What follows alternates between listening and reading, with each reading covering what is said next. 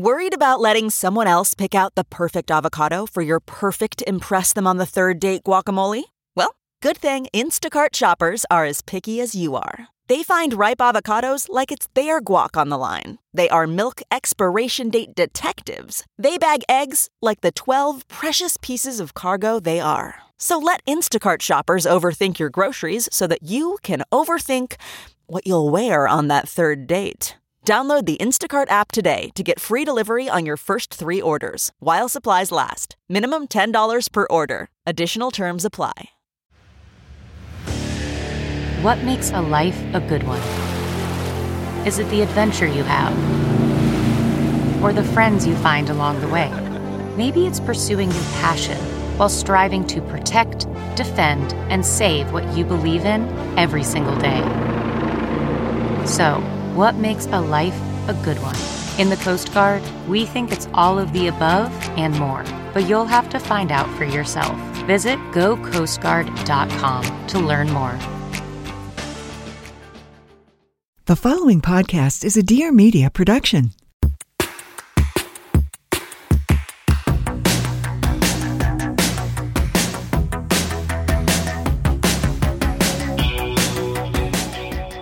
Welcome to A Thing or Two, a deep dive into stuff we think more people should know about. I'm Claire Mazer. And I'm Erica Cerullo. You might know us as the co founders of Of a Kind, the co authors of Workwife, or just two women who feel so strongly about the relationship that they own the domain claireanderica.com. Related, head there and sign up for our newsletter, find episode notes, all that jazz. And leave us a voicemail at 833 632 5463. And also check out our brand new Instagram at A Thing or Two HQ.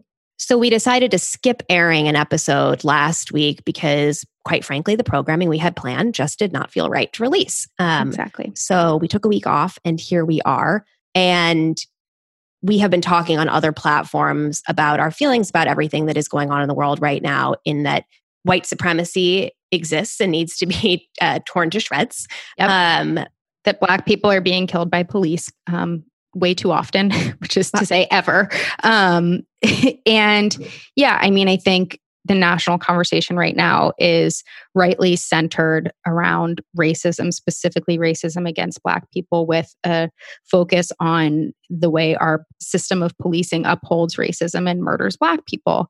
And but I think the conversation is also rightfully growing um, a, lot, moving a lot beyond that at this yes. point, too, yes. and is expanded to talk about the ways that systemic racism infiltrates every single piece of culture and how we are have all been complicit in that, um, or we, you and I, as white yeah. people, have been complicit in that. Right. There have been, you know, the the conversation is like you said, it's progressed to be about like how is media upholding this? How are very, you know, how's the music industry upholding this? How how are we as individuals um, upholding this, whether we're conscious of it or not? And we sort of thinking about this in two ways. One, so much of what we do is about promoting businesses, projects, and people that we love, and it is on us to make sure that that is representative of Black people and the projects and businesses that they are working on. And we are very committed to that. But also, you know, a lot of what we do is also just talk about quotidian nonsense. And that also this might be what we do best, honestly. And we've been thinking a lot about, you know, how does the national conversation that's happening right now apply to that? And it does still apply to that. Even when we're talking about nonsense, we need to be thinking about it through an anti-racist racist lens. You and I both listened to an episode of the podcast Who Weekly that is not even just a celebrity gossip podcast, but a celebrity gossip podcast about like D-list celebrities. Um, As they would say, garbage, just yes. garbage. Yeah. and they did a really thoughtful episode where they talked about their responsibility to be anti racist and to be representative of um, black d-list celebrities and what that means and the impact it has and where they've messed up in the past and i think it was really it was really thought provoking for us and i think a really interesting and nuanced way to explore and emphasize the fact that we all have a role in this no matter who we are and what we do yeah, no, they talked a lot about decolonizing their reality TV consumption. And mm-hmm. I think it has made me think more about decolonizing the parts of my life that I haven't been as proactive about. um, or yep. that I just haven't considered, that I haven't given much consideration to. And I think that's been an interesting part of this is that I think any sort of thinking white person, I will say, has had a moment of reckoning where they've probably looked back on past actions and you know grimaced or winced or or past actions that they failed to take into and started yeah, to be realize, like, "Fuck me, why like, did I do that or why didn't I do that or whatever it was?" And and that's been it, in some ways maybe the first phase of all of this and then the second and then i think now there is this really interesting conversation about how are we like actively rectifying that just you know in, in terms of the things we're consuming and sharing and not just you know the way we're behaving in the workplace or in our communities and things like that yeah where we're getting our information exactly so we uh, i don't even want to say obviously we we strongly condemn racism and the police brutality. We are in full support of the protests that have been happening around the country. We and all the forms that they have to take. Yes, exactly. We, you know, are as devastated as the rest of the country watching, you know, the ways in which our black communities have suffered and continue to suffer. One of the things that we wanted to talk about because it feels specific to us is thinking about shopping and how that relates to this topic. Yes. And I think, you know, something for more context, this is something we've been thinking about a lot in general as lockdowns hit and quarantines hit, um, and just sort of reconsidering the way that we all think about shopping and consumption um, and how the two of us are approaching that through a new lens or two new lenses. Yeah.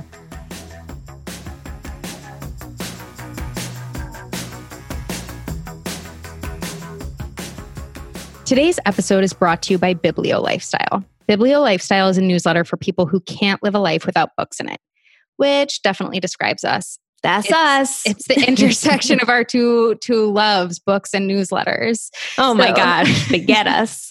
we're obviously in. Every Friday, they send readers a newsletter filled with book recommendations, book lists, inspirational content, original author features, tons of book giveaways, and lots of other goodness. Biblio Lifestyle believes in the power to change the world through the power of books and story. Subscribe to Biblio Lifestyle today and you'll receive their 2020 summer reading guide immediately. So head to bibliolifestyle.com slash 2020 SRG. That's B-I-B-L-I-O lifestyle.com slash 2020 SRG. And while you're there, check out their book list, author features, and so much more. Today's episode is also brought to you by Lolly Lolly Ceramics. And tell you what, if you tuned in for our mug episode, you're going to be real into Lolly Lolly Ceramics. Um, the designer behind the line, Lilise Stamps, made a hundred mugs for this hundred day project she was doing, and they are all so impressive. You need to check them all out. All of her pieces are handmade in Columbus, Ohio, and they are for everyone. They're versatile, timeless, they adapt to any space, and they make an easy and unique gift. Lolly Lolly Ceramics started in 2017 when Lilise was an undergraduate and wanted to raise money to study abroad in London. She sold so many pieces that she kept upselling things at various fleas and markets local to Ohio. Lolly Lolly Ceramics web shop is now temporarily closed because there's been such high demand, but listeners can subscribe to the newsletter at lollylolly.com slash shop. So that's L-O-L-L-Y dash L-O-L-L-Y dot com slash shop. I'm going to say that again. L O L L Y dash L O L L Y dot com slash shop. Hey everybody, Gabby Reece here. Please join me for my show where we're going to be talking about all things self care. And I don't mean just eating and exercise, I'm talking stress, marriage, relationships, parenting, business, transitions. How do we figure out a way to be our best selves each and every day? So whether you're listening on iTunes, Spotify, or wherever you listen, please join me. If you'd like, rate, subscribe, and leave us a review. If you want to see some of the behind the scenes action, just follow me at Gabby Reece. And remember, don't miss new episodes every Monday. Okay. So, the conversation we really wanted to get into is how we think about the businesses where we spend our money. Mm-hmm. Um, and we've spent some time on this podcast talking about shopping habits and consumption and where where we are buying and where we are not buying and what we are buying and what we are not buying. But I think we thought that it was the right time to have a broader conversation just about the fact that you are supporting businesses, whether you are consciously supporting them or not. Um, like you're choosing to support businesses, whether you're you're making those decisions actively. Does that make sense? Absolutely. Um, yeah. yeah, it absolutely makes sense. And I also think it's worth, you know, it's worth saying, I, I, I suppose, at the front of this conversation, a couple of things.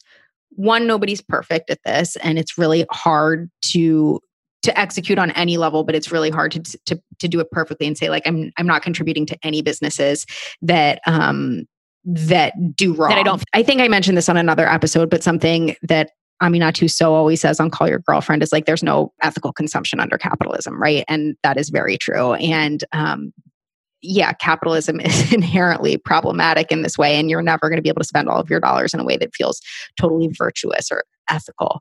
And in addition to all of that, it often means spending more money on things. And we're having this conversation at a time where most people in the United States have been negatively impacted financially by the coronavirus. And we are conscious of that. I mean, I don't know anyone who hasn't been negatively impacted. I, there are some people who are benefit who are profiting from well, it. Well, yeah, Jeff Bezos. Yeah, I don't know. They're not in Mark my Zuckerberg, circle. Mark Zuckerberg. Yeah, exactly.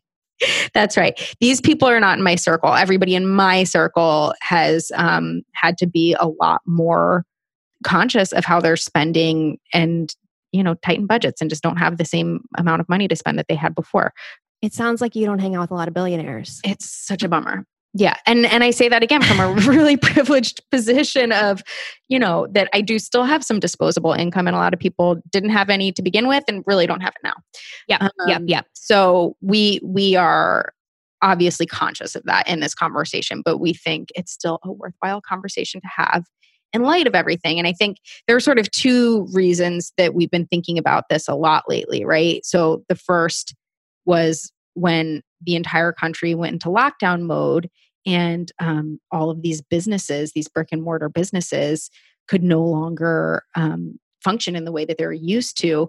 It became suddenly really clear to everybody what it means to have local businesses in your neighborhood right and and i say that brick and mortar but also online yeah i was just going to um, say yeah. because so many online businesses yeah. weren't able to ship because it you know they just made decisions to protect warehouse workers or they were doing fulfillment themselves and didn't have access to their studios or offices to do the shipping so it's really affected so many businesses um, of all stripes and you know restaurants are a really obvious thing but um you know, there are so many local businesses that we rely on, whether it's grocery stores or tailors or dry cleaners. Um, that and you know for me i know one of the things that i'm not going to be able to enjoy when we can go out go to businesses again is like a play space that cam really loved and yeah. a music class that cam really loved um and those shut down shut down yeah yeah yeah i've been keeping a list of businesses on my phone that have been shut down as a result of all of this just to that, or a list of ones that mean something to me. Yeah. Um like that's a good like idea. The bachelor farmer in minnesota and you know the one and like cam's play space and things like that just because I there was something about where I didn't want to I wanted to be able to sort of wrap my head around it and be conscious of it because like we are talking about today where you spend your money matters. And this is always the case right but I think for a lot of consumers it became a much more clear and obvious issue when you were thinking about whether or not these businesses were going to be around for you when quarantine was up Oh my gosh, I feel so much personal responsibility for the businesses I care about, which obviously, like, that's a good feeling to have. That's a feeling we should all have. But on the other hand, our government has not provided small businesses with the support that they need to weather yeah. this crisis. And so it's just like, it's just like so upsetting tracking the bailout, seeing who is and who isn't getting money. Like it all just makes smoke come out of my ears to yep. listen to all of this and to know that so many of the businesses that we all care about and that our communities depend on and that, you know, jobs depend on aren't being protected because of the way our government thinks about business um, and the businesses chooses to support. Absolutely the other reason that this has become really top of mind is because of the national conversation happening around racism and police brutality and the way that Black people are treated in this country. And Aurora James started something called the 15% Pledge, which you really picked up on and amplified in a really wonderful way, which was about basically asking big corporations to commit to 15% of their suppliers, their vendors being from Black owned businesses. And that's sort of the lead ask. And then there's also an ask that consumers, that everyday consumers, you and me, think about also making 15% of our spend come from Black owned businesses. And it is such a smart way to think about this because at the end of the day, money runs the world. Like Oh, absolutely. And I mean, talk about capitalism. Like exactly. if we don't if we don't spend our money with businesses that we care about and people that we want to support, we have learned very quickly that we can't yeah. count on anybody else to be doing that for us. Exactly. And financial liberation is a huge part of this conversation. And and you know, this idea of supporting black owned businesses barely scratches the surface of the bigger conversation around the way that black people have been robbed over oh, centuries in yeah. this country and and the reparations essentially that they're owed.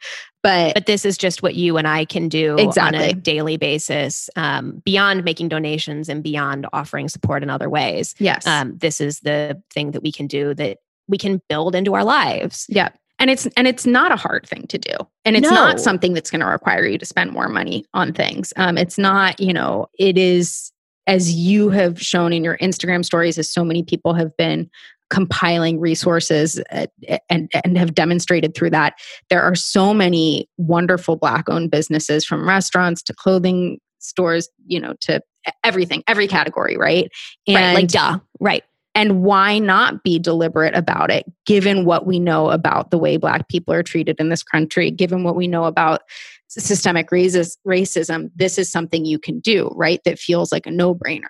Well i think part of that too that's interesting is that most people are not conditioned to think about who's behind the businesses yep. they support in general even in this world that really like loves a founder loves a fancy ceo like you know loves an influencer it's still it's not habitual to think about like okay who's actually running this business yeah and you and i ran a business for a decade where yep. showing who ran the business telling the story of the person mm-hmm. who ran the you know small uh, design businesses we were supporting that was baked in. That was the core, you know, that was core. Yeah. Um, and I do think it just changes the way that you think about shopping and buying and consuming things if you inherently associate a face with a thing yeah. rather than like a brand name or a brand or you know an e-com shopping experience well, you said to me, so so you compiled an Instagram story and are continuing to compile an Instagram story of black-owned businesses in response to Aurora's prompt. And you said to me it was super easy when you got started because you could call to mind all of these businesses that we had featured on of a kind that were black-owned, and you were e- it was easy for you to recall it because we had put the photographs of all the designers on the site and you had been you know putting that content up there and you're right that's not something that is typically the case um, for people where they're like able to to know what the what the people look like behind the businesses and i think it's interesting because even as someone who was conscious of these things running of a kind right like yeah. i i was i actively desired to make sure that the that the designers we were representing were diverse and that we were that they were representative of, of, the American yeah. population. Exactly. Yeah. And by the way, definitely could have done a, better job oh. and should have done a better job. But even given that, there was something about Aurora's idea that I've been sitting with for a couple of days that has made me realize that, like, even in the ways I was thinking about it of a kind it like wasn't quite enough. Like it needs to not be just about like making sure that we're representing and supporting these but like being really active and deliberate about it and like stretching i think a little more to do it in a way that I wrongly was like not quite thinking as clearly about, I think, when when we were running of a kind. It's not just about like offering options. Yeah. And it's not just about like, oh, we're like supporting everybody. Like it, it feels like it should be a mandate in a way, and that it's like it's more of a must rather than a like what is the right way to I, I, I'm having trouble articulating, but there was something about the way she she presented this that and you know also in the context of obviously the larger conversation that we're all having right now where i was just like this has to happen and it's not it's no longer a like let's make sure we're trying to do this type of thing. It's let's let's do this. Yeah, we're doing this. Yeah, we're doing this. Um, yeah. So we'll link to a bunch of resources in our episode notes. Um, but Lingua Franca has been compiling a spreadsheet. Helen Rosner has saved a highlight to her Instagram story. She's a food writer at the New Yorker, listing all kinds of spreadsheets compiled by other people of local restaurants that are Black owned. Julee Wilson put together a list of 125 Black owned beauty brands. Um, there's Black owned Brooklyn, there's Shoppe Black there's a, a lot out there. Mm-hmm, mm-hmm. Um, and something I think that's really useful to just search. Um, I was doing this for my parents uh, who live in a place that has a truly, truly, truly depressing number of Black owned businesses is to just search Black owned businesses and Peoria, Illinois. Yeah. And think about, you know, lawyers, accountants, contractors, car dealerships, auto mechanics, like those kinds of businesses too, that aren't places that you're just like bopping into to pick up a gift or whatever. Like the other thing that I hadn't thought of at all until um, someone named Amira Rasool posted it on her Instagram is open up a bank account at a black owned bank, which I don't know about you, but I don't feel like my current bank's doing all that much for me. That feels like something that just wouldn't have occurred to me. And I appreciate that being put out there. So we will link to that list as well. Something we wanted to talk about in the context of both of these uh, thoughts we've been having, mm-hmm. or both of these things that have made us re-examine more and more how we're spending our money and how we're mm-hmm. thinking about the businesses we support is just the value of small businesses in our economy and in economic recovery and how that really feels like it's just been overlooked and overshadowed. And I was reading yesterday an HBS uh, 2014 working paper called The State of Small Business Lending, which you know, we'll talk about small business lending in another breath, yeah. but it was talking about how small businesses and new firms punch above their weight in terms of job creation. They create two of every three net new jobs in the past 15 years. So we're talking the first 15 years of this millennium. Mm-hmm. They employ half of the private sector payroll and they produce about half of private sector GDP. And, you know, I think the important things that I come back to and that have just been driving me so bonkers in reading about uh, bailouts and support over the last couple of months is these are the businesses that are not just about maximizing shareholder value and doing stock buybacks and paying dividends yeah. and that shit that just I can't believe that's what our taxpayer money is going towards supporting. I'm sure every I'm guessing everybody listening to this podcast is aware of this, but even it is helpful for me to sometimes remind myself that publicly held companies have a legal responsibility to make the most money possible for their shareholders. Like that's their number one priority. And I think something that's been interesting for us is selling our small business to a big corporation and seeing the various ways in which that plays out and the various ways in which that plays out when it comes to thinking about some of the things that matter to us and whether, you know, being able to publicly speak out about causes that you care about or carry certain things or not carry certain products.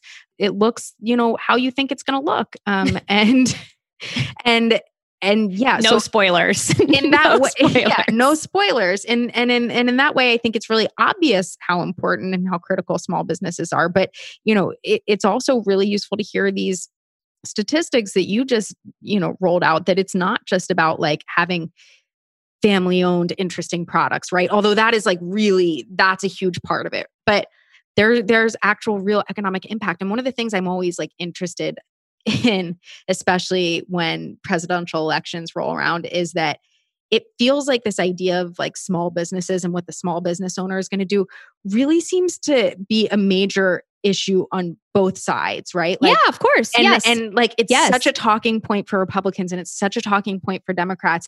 And even though nobody seems to like agree on the, the larger structural points of it, everybody at those rallies is all like, yes, we have to protect the small businesses. But currently, there's very little happening in our country that's actually doing that.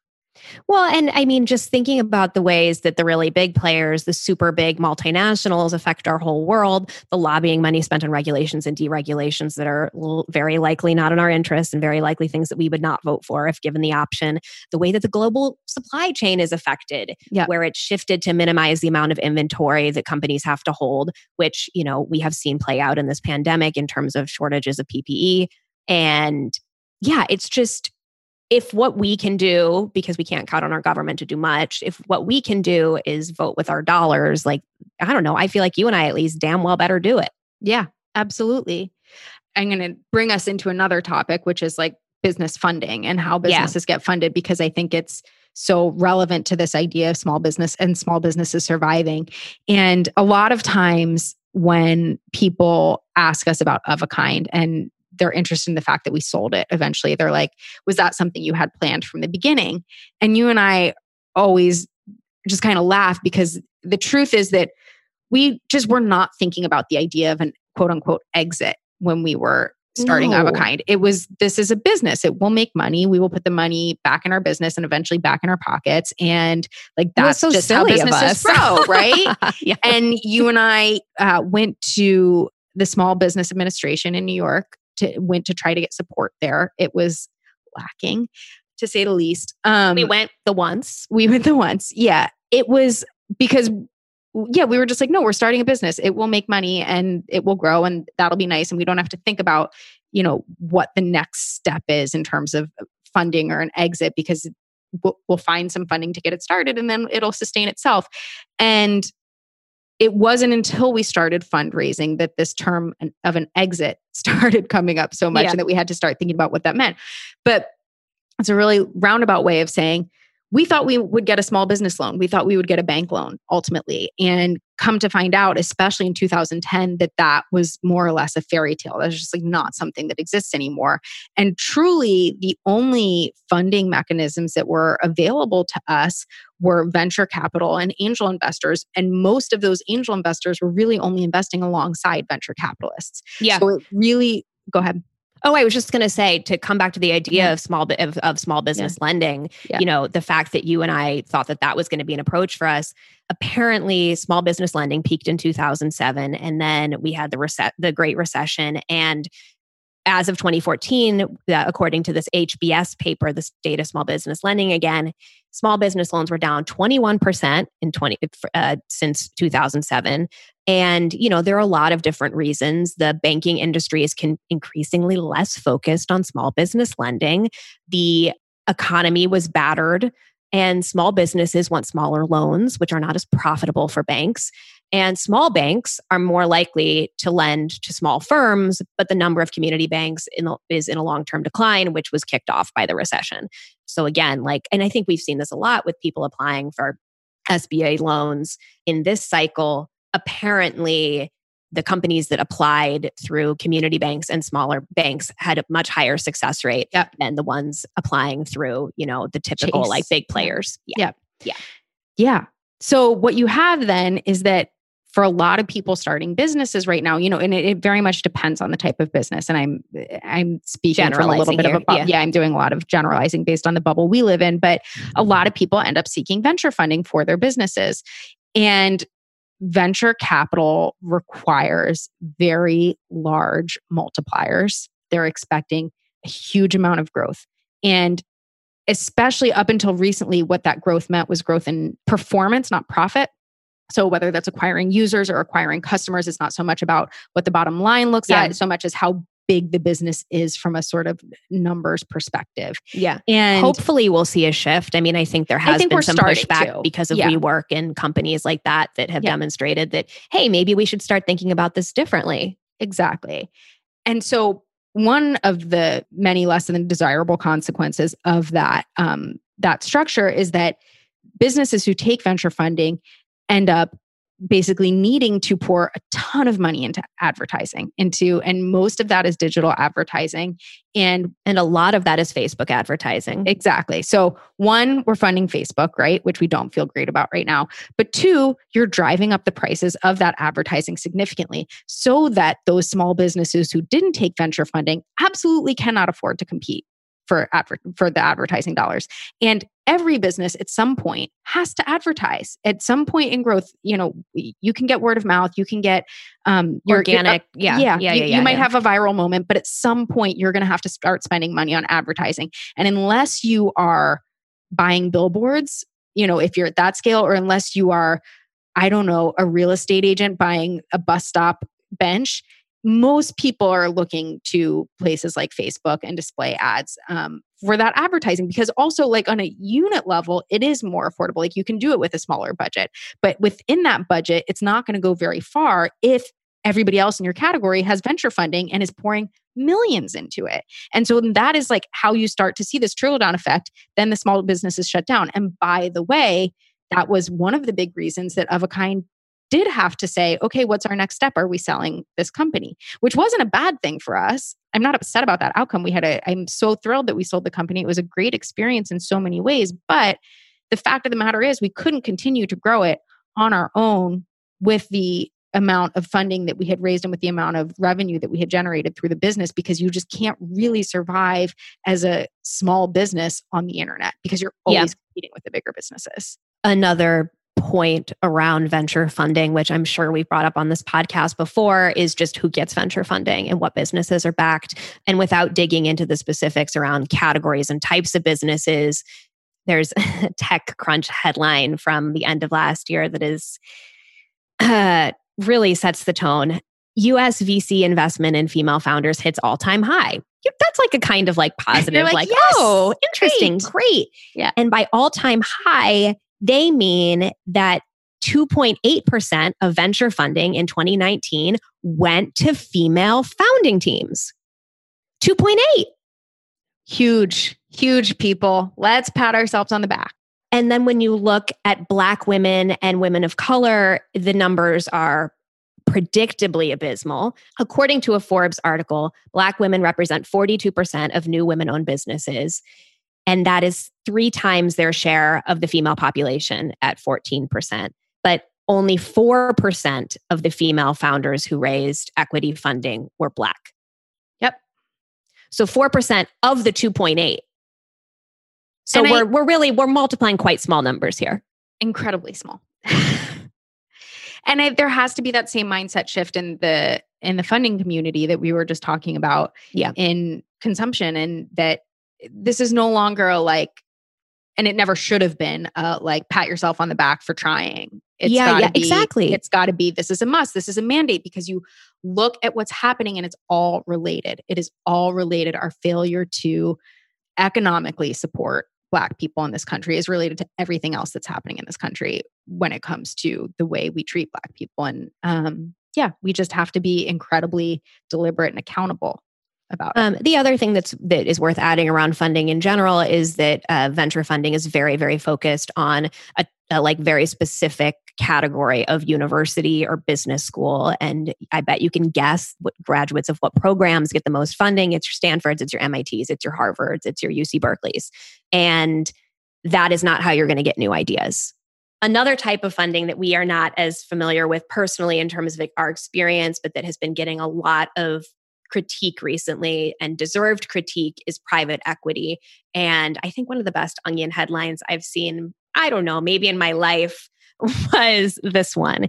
Protesters criticized for looting businesses without forming private equity firm first. It's so good. It's so good. Um, and the Onion wrote a full article for this one too, and it is worth reading. Um, it is, it really, really rings true. Truly wonderful. uh, okay, okay, okay, okay. So what can we do? What can we do? Well, so I mean, one of the things that that we sort of haven't touched on in talking about all of this is like, how do you shift your own behavior, right? Yeah. Um, and I think one sort of early, long ago practice that you and I had in this was shifting our fashion consumption habits. Yeah. Because you and I both used to shop at H&M and Zara. Totally. Um, and when we started of a kind, there started to be this cognitive dissonance of like, wait, we are starting this business to support emerging designers. So not only should we obviously be representing them in the purchases we make and what we wear, but also there's something antithetical about wearing fast fashion, which is ultimately destructive to the idea of the small independent designer, but then also supporting independent designers. So we stopped doing it. We stopped. We buying. felt like we'd be talking out of both sides of our mouth. Yeah.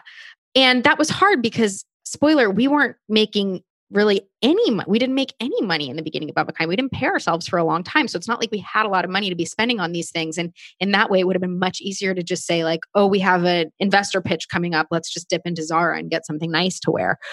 But we just stopped doing it. And it meant we were buying less clothes less often. But I think that it became very obvious how much better we felt about a you know who we were supporting but b also the things we were buying because they were nicer and it just all of a sudden became like i don't want anything from zara h&m it doesn't feel good both psychologically or physically i think for both of us in different ways it's really helpful to create the rule and just say like oh i don't shop there yeah and into myself like not in a like yes. a like you know like no. oh i don't shop there way it feels connected to what people say about changing your diet right like it, it for a lot of people it's never going to be enough to say like oh i'm trying to cut back on chocolate if a lot of people just have to say, I don't eat chocolate or yeah. I don't eat meat, right? Yeah. And if yeah, you yeah, create the rule for yourself, um, I it's like a, a commonly cited tactic for shifting it's like your vegan diet. before six. Yes, something. exactly. Like I just don't do that. Yeah. Um, and yeah, I think it is very helpful when thinking about your consumption habits to think about it that way. That's the shift that I've made over the last year with Amazon, Mm-hmm. where in the beginning I was definitely just doing a like a lot of like I like I try not to buy things on Amazon. I make Yeah. exceptions for myself. And I think now I've gotten to the point where I'm like, okay, that like that was achievable. The next phase of this is like, I just don't do it. I Yeah. just don't do it. I'll like pay extra to pay for shipping from somewhere else or whatever. There are enough workarounds for me Right. to, you know, figure it out. Yeah. And I think, you know, sometimes it means, like we said, you're buying less of something, you're waiting longer to get it. Sometimes it means you have to leave the house to get it instead of buying it online, which, you know, again, has become really obvious. Like we need these grocery stores around. We need these things that are keeping us alive and sustained when we can't go anywhere else. And yeah, I think it's really just a mindset shift. And it's also, it does take more time, right? Like Yeah, it takes yeah, more yeah. time to search for these things online. It takes more time to um, do the research and figure out who's behind the business. But that's okay. We have But it also- right now. It also feels a little bit like these like very small wins um, where Yeah. you find a where you find something where you're like oh like this is the answer for that thing for me now like bookshop.org Mhm. um, which contributes to small local bookshops whenever you make an online purchase i'm like oh this is this is the perfect answer to my question about where to buy books you know when i can't physically go to a bookstore right Yeah. now or i order online at Books Are Magic which is my Yeah, local same. bookstore i mean that is just like such a nice experience and i don't have to think about it every time it has recalibrated my sense of how much books cost Mhm. um, where i'm just like i don't i don't ever comparison shop on amazon anymore because that's just not a place i buy books right, right, right. That's interesting. But the other thing i was thinking about related to all of this is right now we're in this period of time where we're actually not used to getting things uh, with the same speed that we once were like we aren't we aren't getting things in 48 hours because of the way that delivery has changed and the way that demand has changed so it becomes an especially good time to basically reset our own expectations of Yep. what we should expect out of a company and like what you know what that means for the environment what that means for the businesses we're supporting and where we're getting things because like most things you actually just don't need that quickly Right. at all No, no. And, um, you know, again, circumstances are different for everybody. And, but if you have the means and the flexibility in your life, and I think a lot of people listening probably do, especially in this moment where we're not going out all the time, we're not rushing back and forth to work and social events, like, it's worthwhile to take the time and also it's sometimes just worthwhile to pay for shipping like think think about where you could be spending you know saving that money elsewhere and um and do it I Yeah. know that I'm really guilty of when I'm doing this and trying to buy stuff not on Amazon. A lot of times there's higher shipping thresholds at places. And so then I fill my cart to get it to Yeah, the shipping to hit it I like get frustrated with myself because I'm like, why? Why is it so important to you? Because ultimately someone's paying for it. You're paying for it in some way. You don't need those other things. Just pay the shipping fee.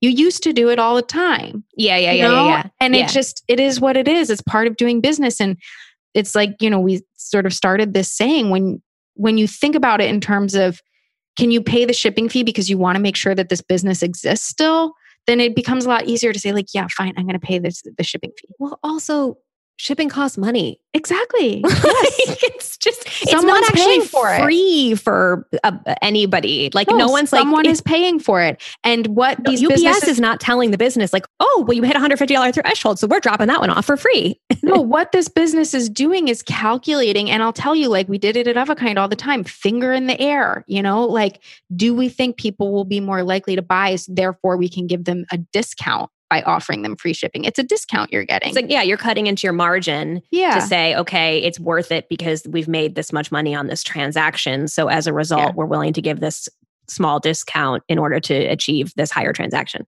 and by the way, I'd like to climb a little higher on my soapbox. Please.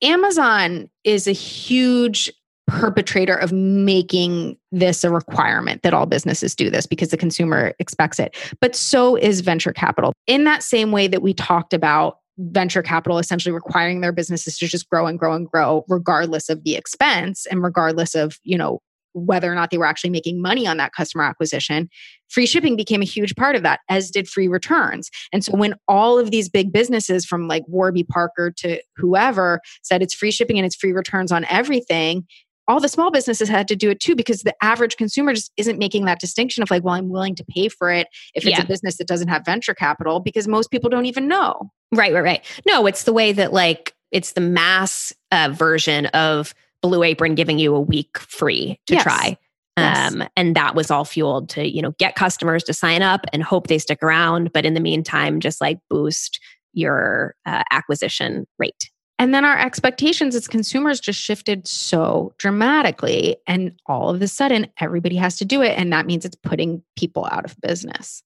Yeah. Anyway, it's impossible to be perfect. Yep. We we like I don't we, know I buy things all the times from places that I like don't think about or that I just yeah. like am not doing the research into and yeah. and could and should. I still um, shop on Amazon sometimes. I do it yeah. a lot less than I used to, but um, yeah, and I don't feel great about it. But um, I think if you can even just make small incremental changes, that's huge. Because if everybody was making small incremental changes, that would make a giant impact. Yeah, just the idea of being a compassionate consumer when you can. Yeah. Um, is that the show? I think that's the show. This has been a production of Dear Media. You can follow us on Instagram at a thing or two HQ. You can listen to us wherever podcasts are found, like Stitcher, iTunes, and Spotify. If you have ideas for the show or want to advertise, email podcast at claireanderica.com. Find show notes and coupon codes and so much more at claireanderica.com.